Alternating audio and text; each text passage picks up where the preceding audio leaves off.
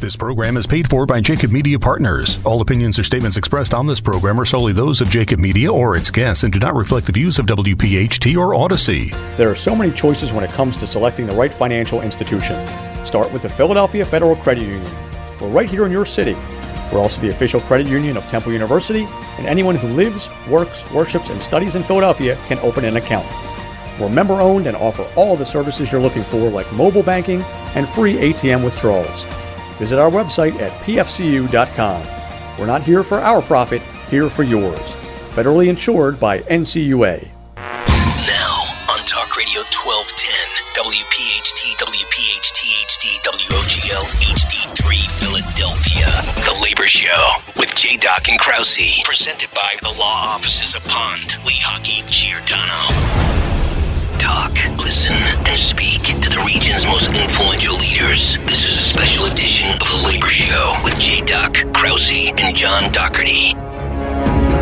And good to kick off hour number two uh, here on a Saturday night, the John Dougherty Hour on Talk Radio 1210, WPHT. Good first hour, J Doc, uh, with Joe Williams and Nick DeJesse. And as we bring John into the show, I don't want to I, don't want to say that it was orchestrated and planned because it's almost coming together um, too good. And here's what I mean. So we kicked off uh, hour number one of the show and had a great conversation uh, with Joe Williams. Uh, and Joe spent a lot of time during his two segments talking about safety, and in those conversations, um, he talked about OSHA. He referenced uh, Nick DeJesse. Uh, so fast forward, then as you know, and we bring Nick DeJesse scheduled on the show, uh, and Nick joins us to finish up hour number one, and he's talking about safety and everything else, and then boom, we transition into the John Doherty hour.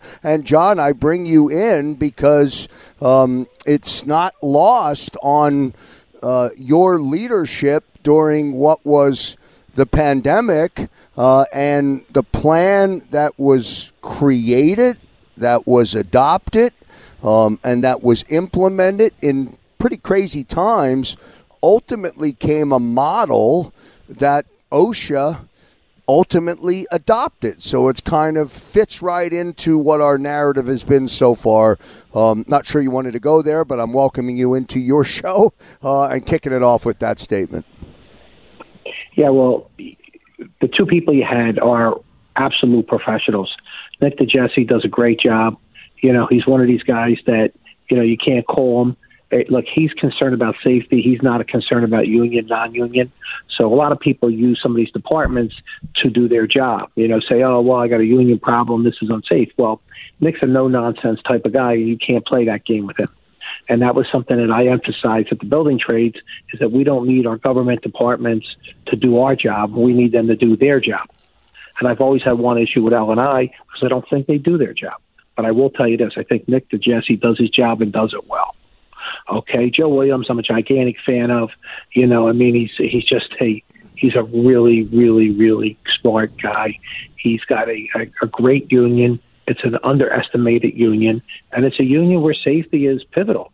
It's elevator guys. It's it's it's escalators. It's up in the air. It's everywhere. I mean, I would put them right below the ironworkers as probably the guys who have the most dangerous job in the building trades every day of the week. So the emphasis on safety is fabulous. He's a great guy, a great leader, a good friend, good supporter. My emphasis on safety was we always had a good safety committee, and Freddie Costanza, who was the business rep, you know, for, Pat Gillespie, and he also was more than that with me. He was a, you know, when I got in, he was more of an advisor and a friend than just, you know, an agent. But one of the things he was good at, he was really good at, you know, championing the safety committees.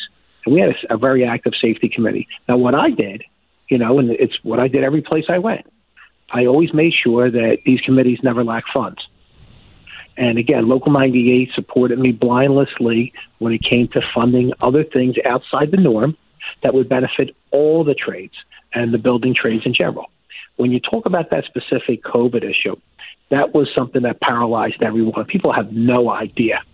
I mean, we had not one meeting a week, we had two, three. In fact, you know, everybody knows where I live at. You know, but, you know, I moved into a a handicap accessible apartment with ceiling across the street from a gate. Okay, in that lobby, we did most of the work during COVID.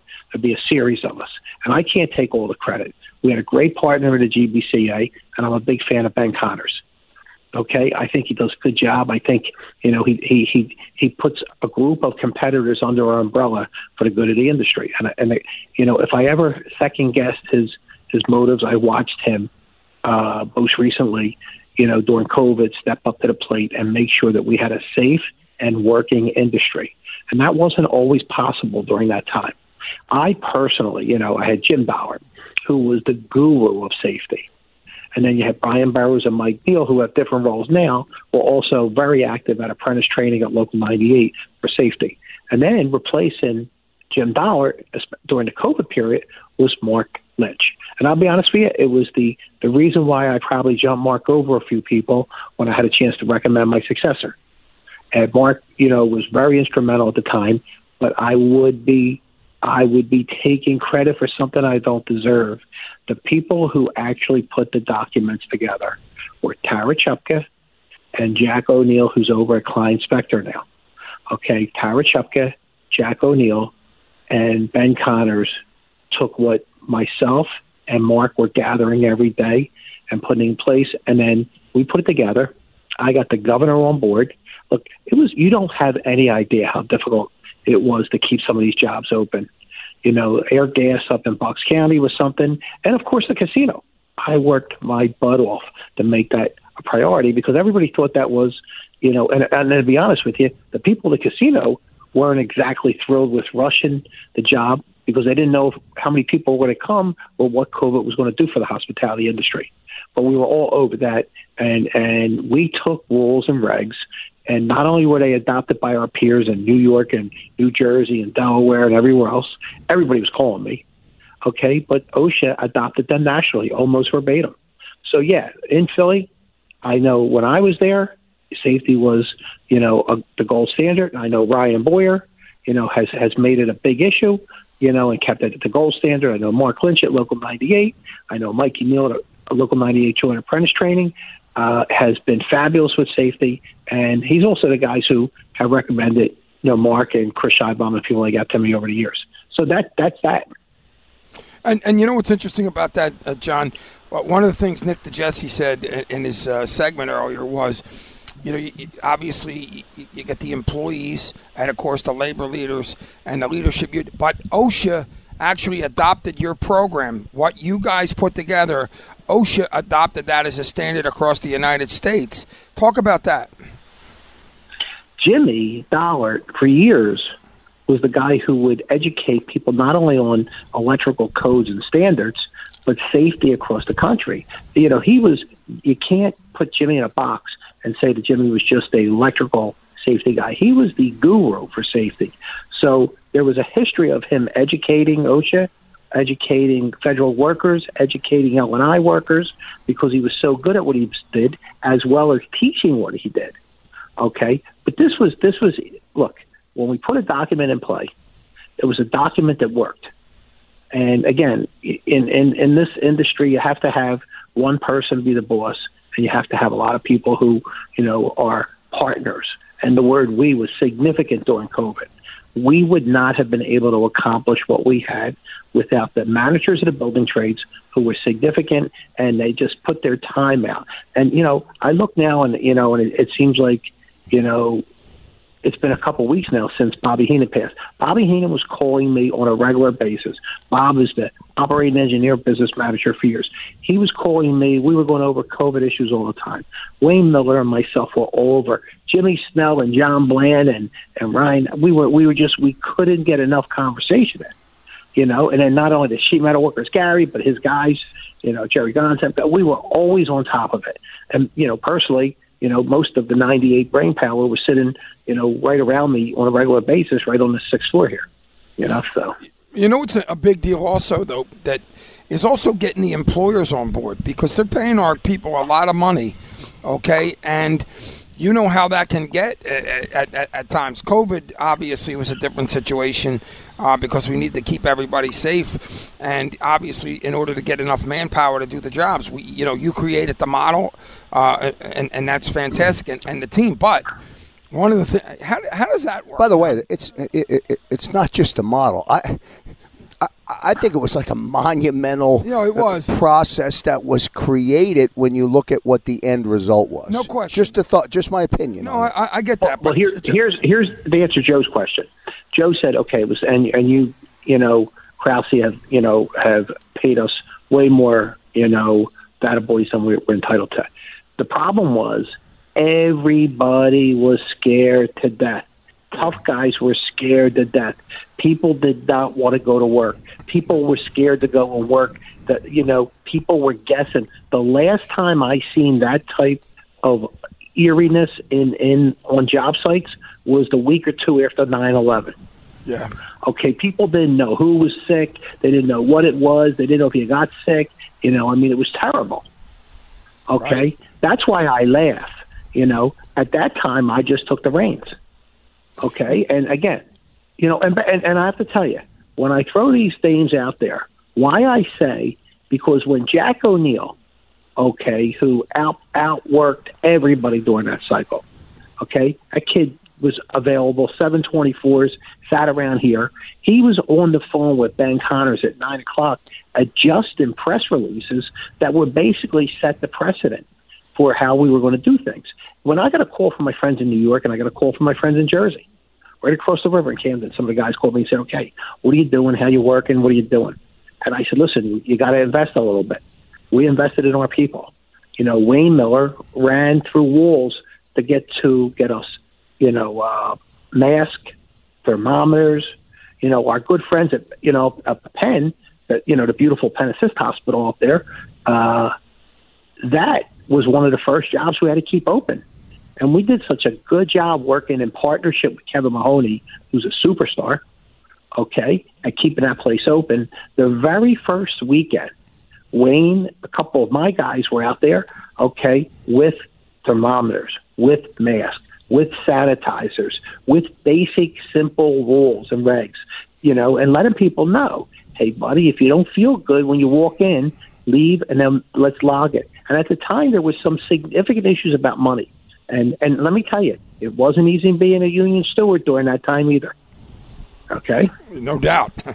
No the John Dougherty Hour here on Talk Radio 1210 WPHT. Good show lined up for you tonight. Coming up after uh, the break, Al Schmidt, former city commissioner, uh, is going to join us. 734, Amari Bervine, president of the Fraternal Order of Transit Police Local 109 returns. Uh, some good news Omari is going to deliver us tonight uh, when he joins us, and then we'll wrap up the show uh, with John Narkin uh, and a busy, busy show. Again, as we always do, this is the John Dougherty Hour on Talk Radio 1210 WPHT. Back in a moment.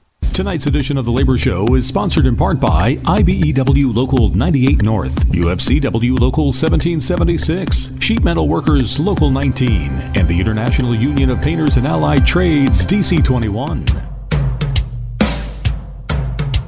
This whole nonsense about not giving workers the right to organize with so-called right to work, that's bad. Something like that comes to my desk, I'll veto it, not just because I'm a Democrat, not just because I'm pro-labor, but because I know for a fact that's not very smart keep your eye on the fastball when you're listening to the John Dougherty Hour. Welcome back, everyone, to hour number two of the Labor Show with J. Doc and Krause. This is the John Dougherty Hour on Talk Radio 1210 WPHT. J. Doc, we're going to juggle that lineup a shuffle little bit. We're going to shuffle the deck um, as we went into the break. Uh, coming out of the break, uh, Omari Bervine is going to join us, president of the Fraternal Order of Transit Police Local 109. Uh, Omari, welcome back to the broadcast. We're, we're ecstatic to have you. Hey guys, how you doing? Thanks for having me back. No, it's, it's, it's a pleasure. And, and give us the good news, Omari. I, I was so excited to hear um, when Frank Keel had mentioned uh, the great news about the contract. I was excited that we were able to get you on uh, the show. Let's start. Let's start there and let give you a chance to tell everybody about the new contract. Yeah, sure, absolutely. Yeah, we were able to get um, what we believe uh, is the largest single increase in at least the last 20 years um, here at the SEPTA Transit Police Department. It was a uh, one time across the board increase. It was 11% for most of our guys, but for some of the newer officers, it was even, you know, even a, a more significant increase than that. So we're definitely definitely pleased with that. Um, definitely pleased with the result. Uh, John, I know you want to wish your congratulations. Yeah, well, Amari knows I'm a big fan of his, and uh, listen, the easiest way to get a happy membership is number one to keep them working, and two to get them big Sure. raises. You're doing a nice job at it, buddy. And I and and again, you know, you got a tough environment right now, and uh, you're handling it, and you're doing it quietly. You know, I, I I- I'm kind of amazed because I've known most of the guys that have been in your role, and uh, Sure. you might be the least okay documented. And what I mean by that, the least that's doing TV, the least you see on papers. But you might have, like you said, you just said it right here, the most significant, you know, changes. And again, the fact that you're able to, you know, be part of the policy changes, even some of the leadership changes, like you were just recently. I mean, that says a lot about your leadership. It says a lot about your swag, pal. Keep keep swagging, will you? Thanks, John. Definitely appreciate that. Absolutely. Amari, how hard is it? I mean, you know, kidding aside, I mean, it is a very, very tough job that your members have every single minute when they go to work. Yeah, yeah, absolutely. Especially down here in the um, you know subway, sometimes people get the misconception, and you know you look at SEPTA, SEPTA Police, and they think it's a cake job, and it, you know that that couldn't be any further from the truth. You know, we deal with uh, you know with, with the worst of the worst. You know, people who think that you know that it's uh, the wild wild west down there. Sometimes you know like there's like the laws just don't apply. You know once you once you get underground, and you know that's what we have to. That's what me and our, our members um, have to deal with on a daily basis down there. So yeah, it's definitely a challenge, but our, our guys are up to it. Now, and and and uh, if you would, Amar, t- what how, what's the manpower in in in the uh, transit police? That, that was an issue when Amari was on last time, was yeah, it not? It, it was because and and when you when you talk about the subways and all those situations, you know, you, you see a couple transit police, okay, and then there's a full, you know, Frankford L's packed. We have, uh, uh, uh, you know, two uh, transit police officers right there. Uh, what's the man hour situ- the, the manpower situation?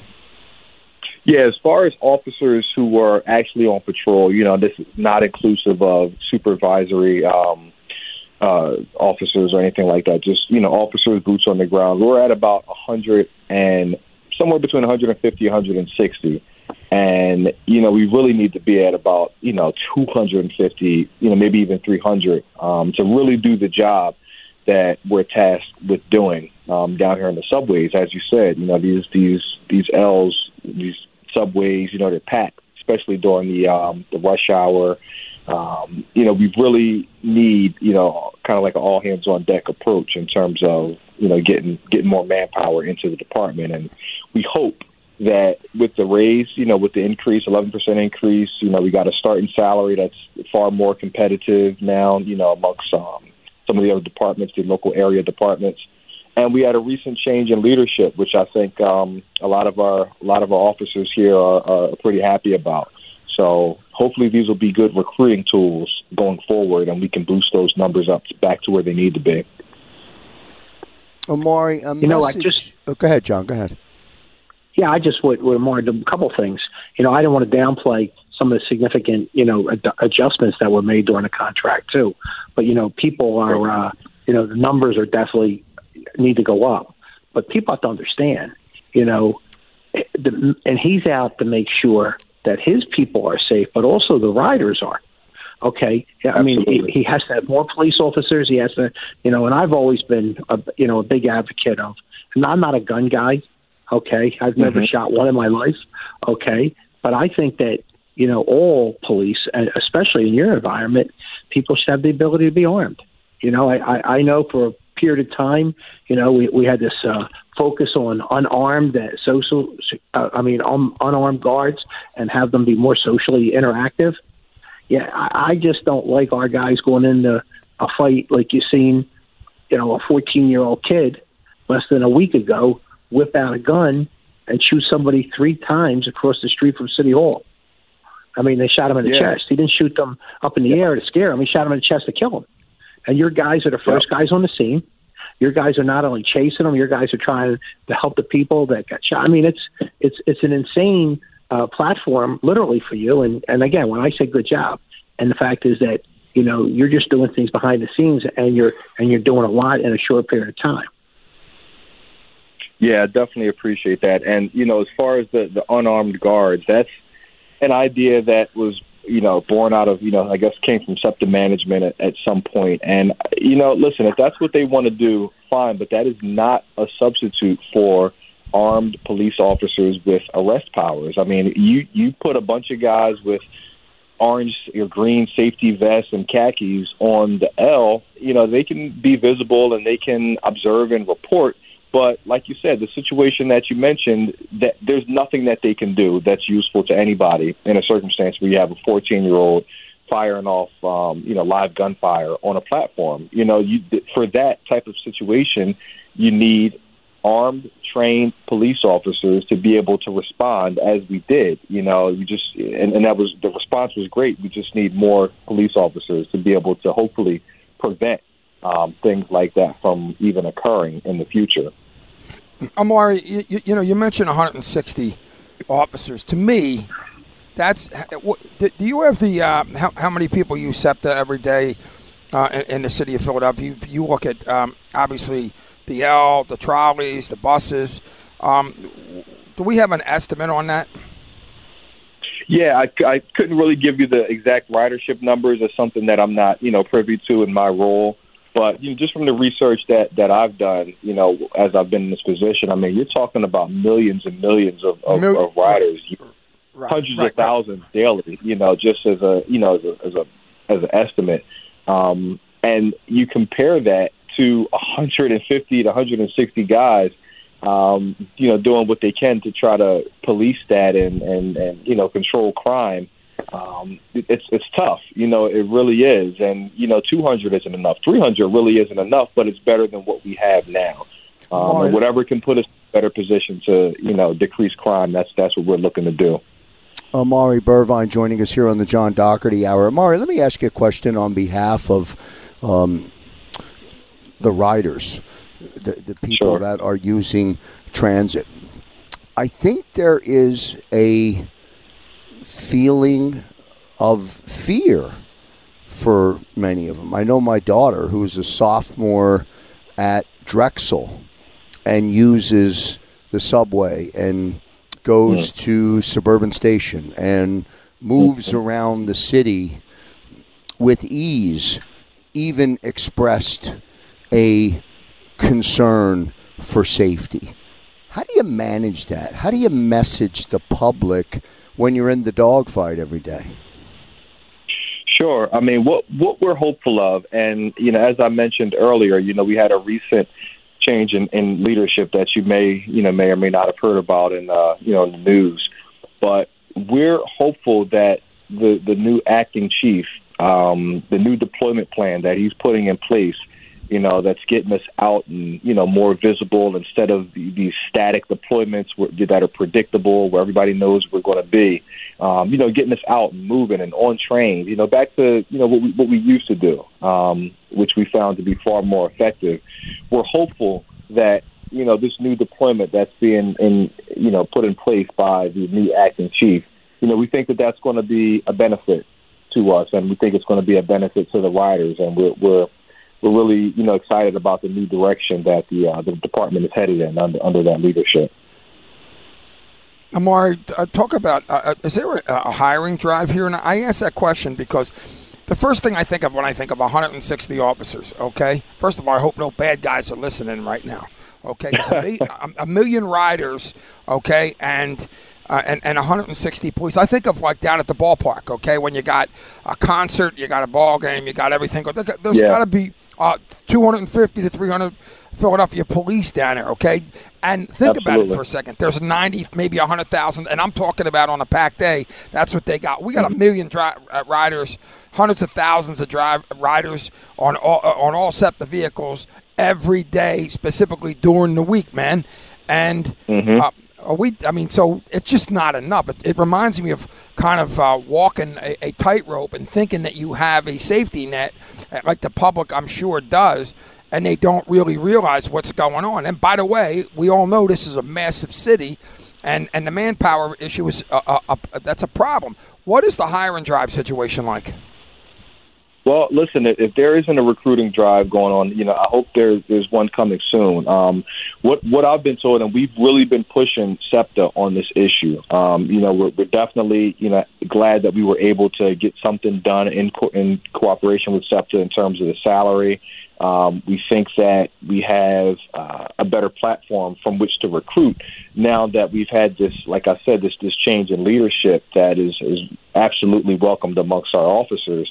Um, so now we just got to go out and let people know about that. You know, we, we can't just raise the salary, and if nobody knows about it, what good did you do, right? So we're definitely on SEPTA's heels. We hear that um, some somewhere around about August first, there's going to be uh, some new. I know they're shooting. They they uh, some of our guys with you know, taking a bunch of pictures and shooting videos for, I believe, what's going to be um, a recruiting push and ads that are going to go out um, you know, on the monitors that you know that you see when you when you're uh, traveling throughout SEPTA.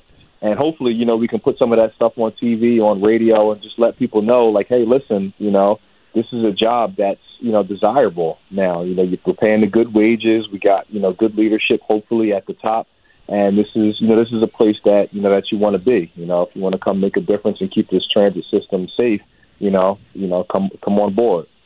Good stuff from Amari Bervine, the president of the Fraternal Order of Transit Police, Local 109, joining us here live on the John Dougherty Hour on a Saturday night. Uh, Omari, thank you so much, man, for coming on. We appreciate it, bro. Awesome. Thank you guys for having me again. I definitely appreciate it. All right, good stuff there from Omari Bervine. We'll get to a commercial break here on Talk Radio 1210 WPHT. We'll flip into a commercial Al Schmidt will join us on the other side, and then John Narkin will wrap us up. Back in a moment. This program is paid for by Jacob Media Partners. This edition of The Labor Show is sponsored in part by Sprinkler Fitters Local 692, Laborers District Council, Steam Fitters Local 420, and the International Union of Operating Engineers Local 542.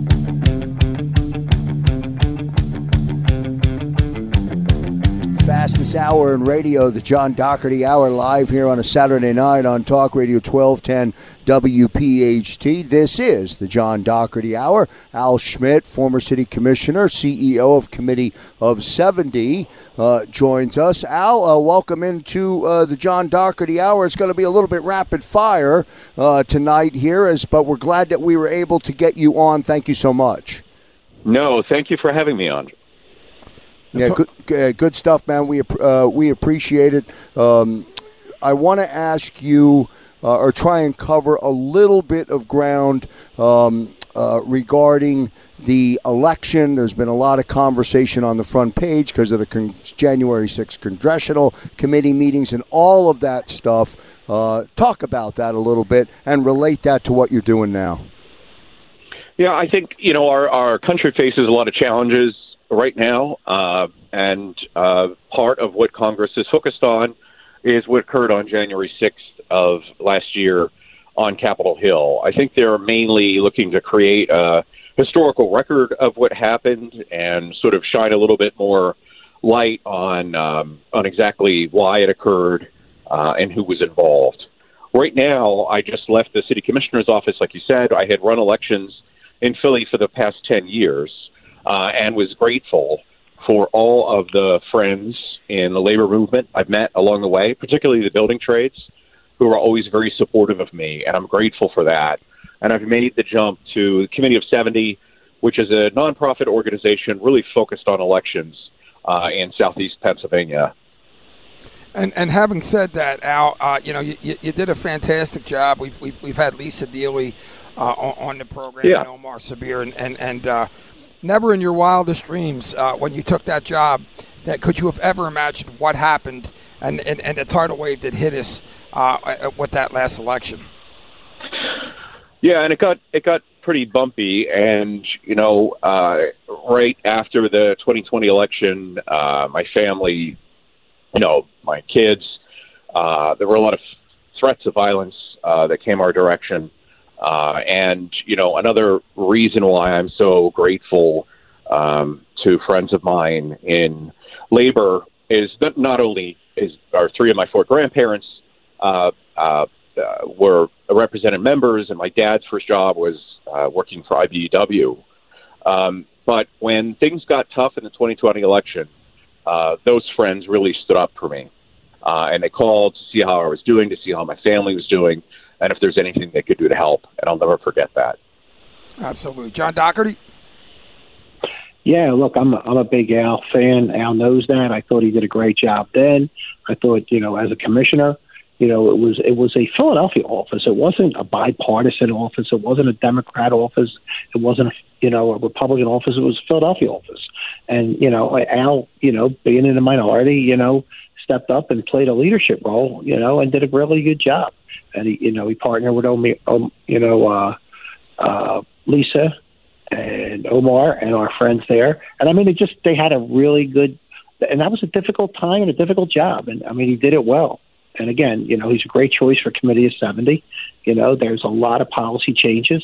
There's a lot of changes going around in, in the world, as we know. But uh, you know, he, he'll be in the middle of all that, and you know, giving people a fair opportunity to vote is has always been uh, one of his pieces that he preached. And you know, he's been a good guy. He's always been a you know always been a fan of his. He's always been you know in my time either at Local 98 or at the Philadelphia Building Trades, he's always been available you know, he by no means was a rubber stamp for us in any conversation. He made you think, and he's a smart guy with a bright future.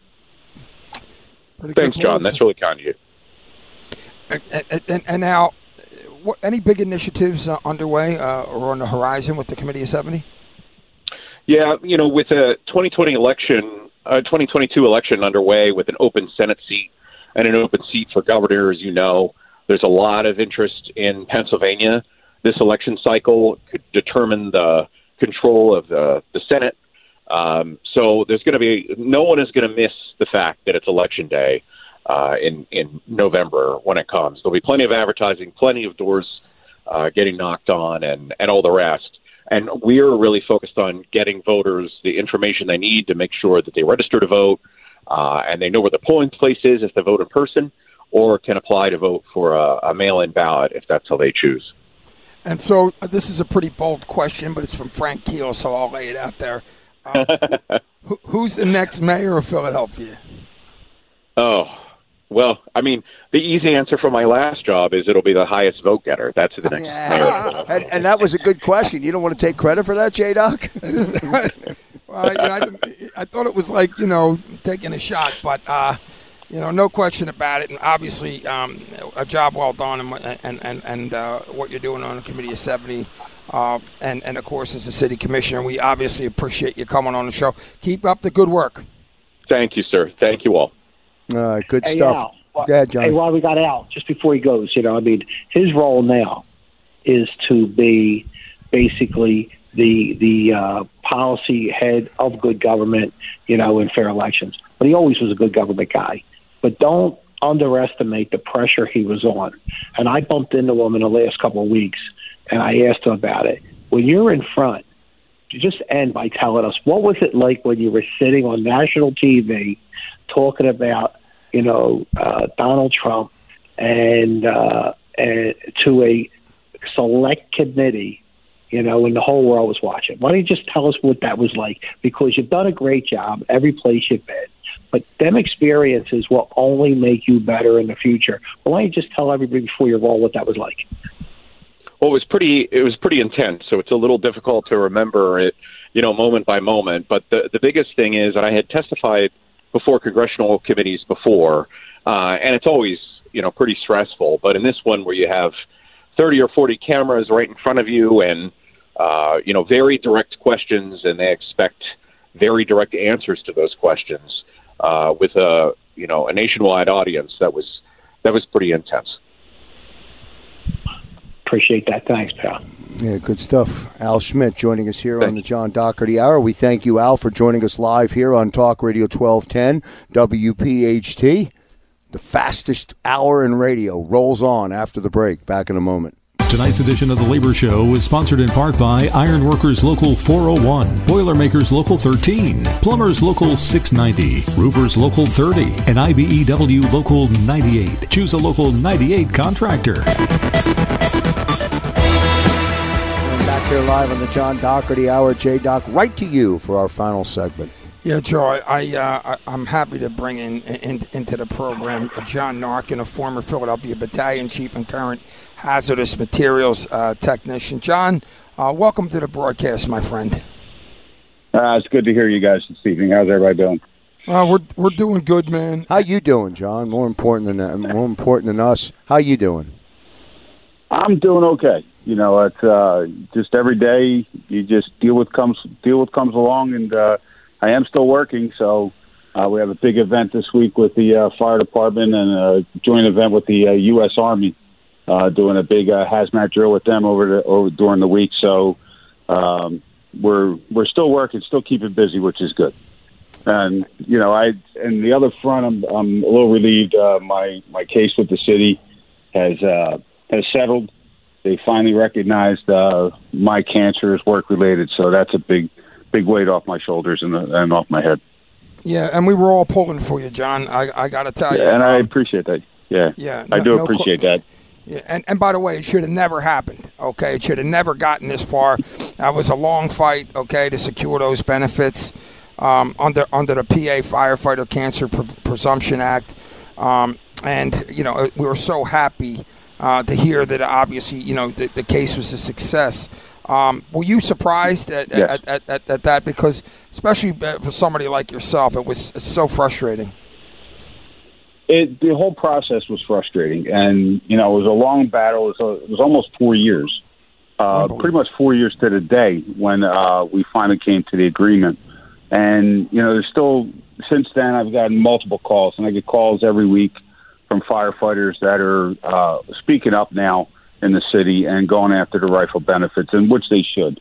And I talk to them every, you know, talk to people every week, and and hopefully my case and how that worked out helps everybody else going forward. And that was the main thing was that it was to help my wife uh, after my passing to make sure she got the benefits that she deserved. But it's also to help every firefighter in the city get the benefits that they deserve and make it make it as easy as possible for them to do so. We shouldn't have to fight cancer and, and fight the city at the same time. And John, your your battle with cancer is an inevitable one. The, the, the it's an end result. You're losing the battle Correct. to cancer. Yeah, I am, and um, you know, just this uh, last week, uh, I have some cancer spread that we're we're dealing with, and um, so just waiting for the doctors to get it come up with a game plan again and then go forward. So I should have something in the next week or two uh, to find out what the next step is and what treatments I'm going to have to take after that. Uh, John, one So- of the things that, uh, that that that is important for the listeners to know is that um, the cancer is from the conditions of you working on the job. So you would automatically think that the city would would you know obviously one of our firefighters, somebody a battalion chief, somebody who's dedicated their entire life, and now as a result of that, uh, you know, you you you get cancer, and this happens. I'm going to bring John Dougherty into the program. Uh, John, if you will.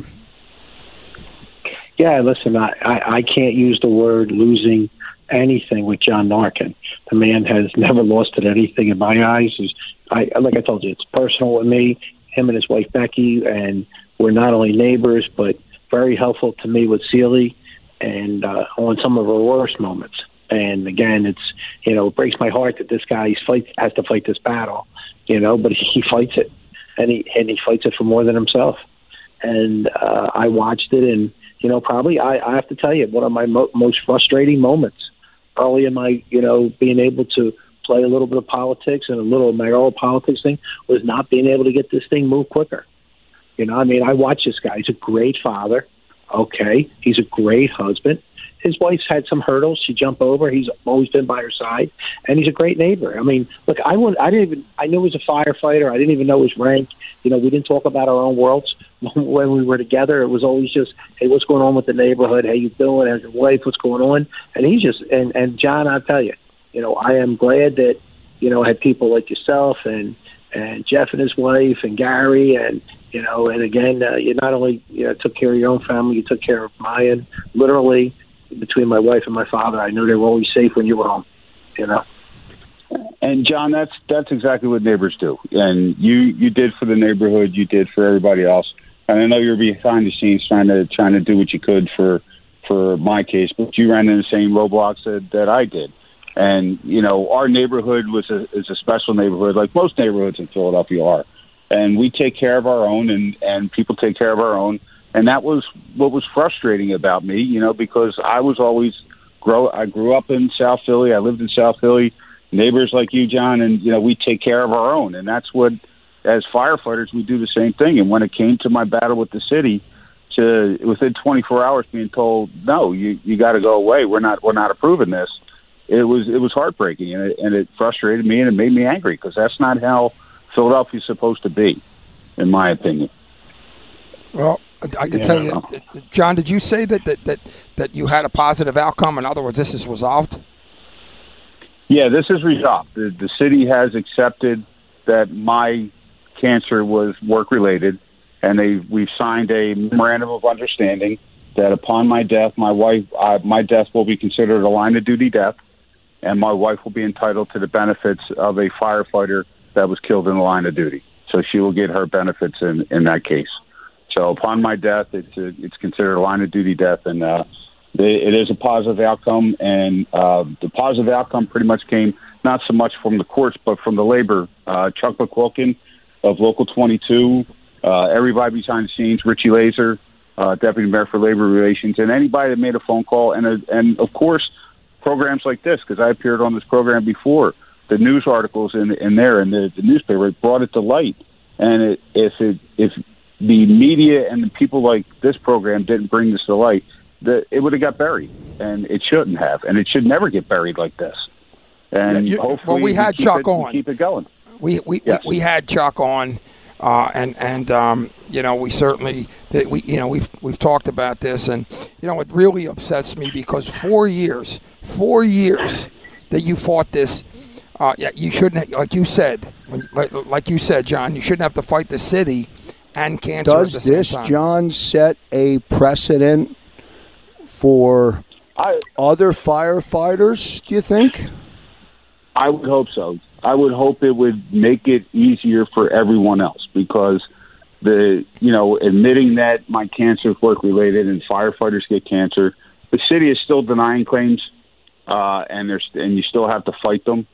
But hopefully, it isn't as long of a fight as I've gone through. And uh, you know, the people that I've known that I've gotten phone calls since my resolution, you know, it's it's it's kind of the same thing where they're applying and they're getting denied, and it's got to go through the courts, and it, it should never get that far. Well, John, it should never listen. go to the courts. I- we totally agreed. We, we want to thank you so much for joining us. Obviously, our thoughts and prayers are with you and your family. Um, we're here for you. Our platform is your platform, and that goes for the entire fire department. We've had your labor leadership on, and uh, Mm-hmm. we just want to thank you for joining us and let you know we're with you at all times. And I appreciate that. I know you guys have been, and uh, I know John was always there for, for the neighborhood and always there for me if we, if we needed him, just like we were always there for him and Sealy and uh, anybody on the block and anybody in it. And just like firefighters are there, always there for the citizens of Philadelphia. That's what we should be doing. That's what that's what all this is about. That's what Philadelphia should be about, taking care of one another. Absolutely.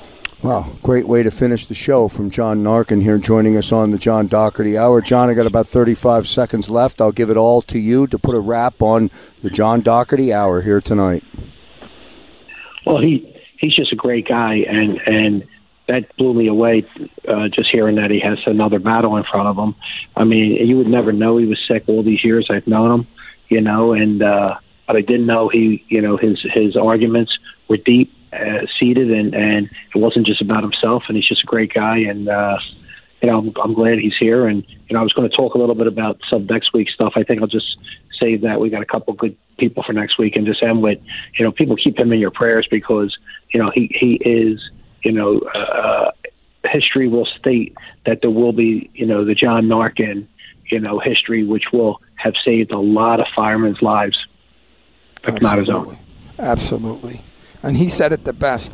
you shouldn't have to fight the city and cancer at the same time. And thanks to John Narkin, that won't happen to anybody else again under these circumstances. And by the way, uh, you, heard him say what he said about John Dougherty uh, standing up for him and, and vice versa. That's what neighbors do. That's what Phil, well, the city ought to take that.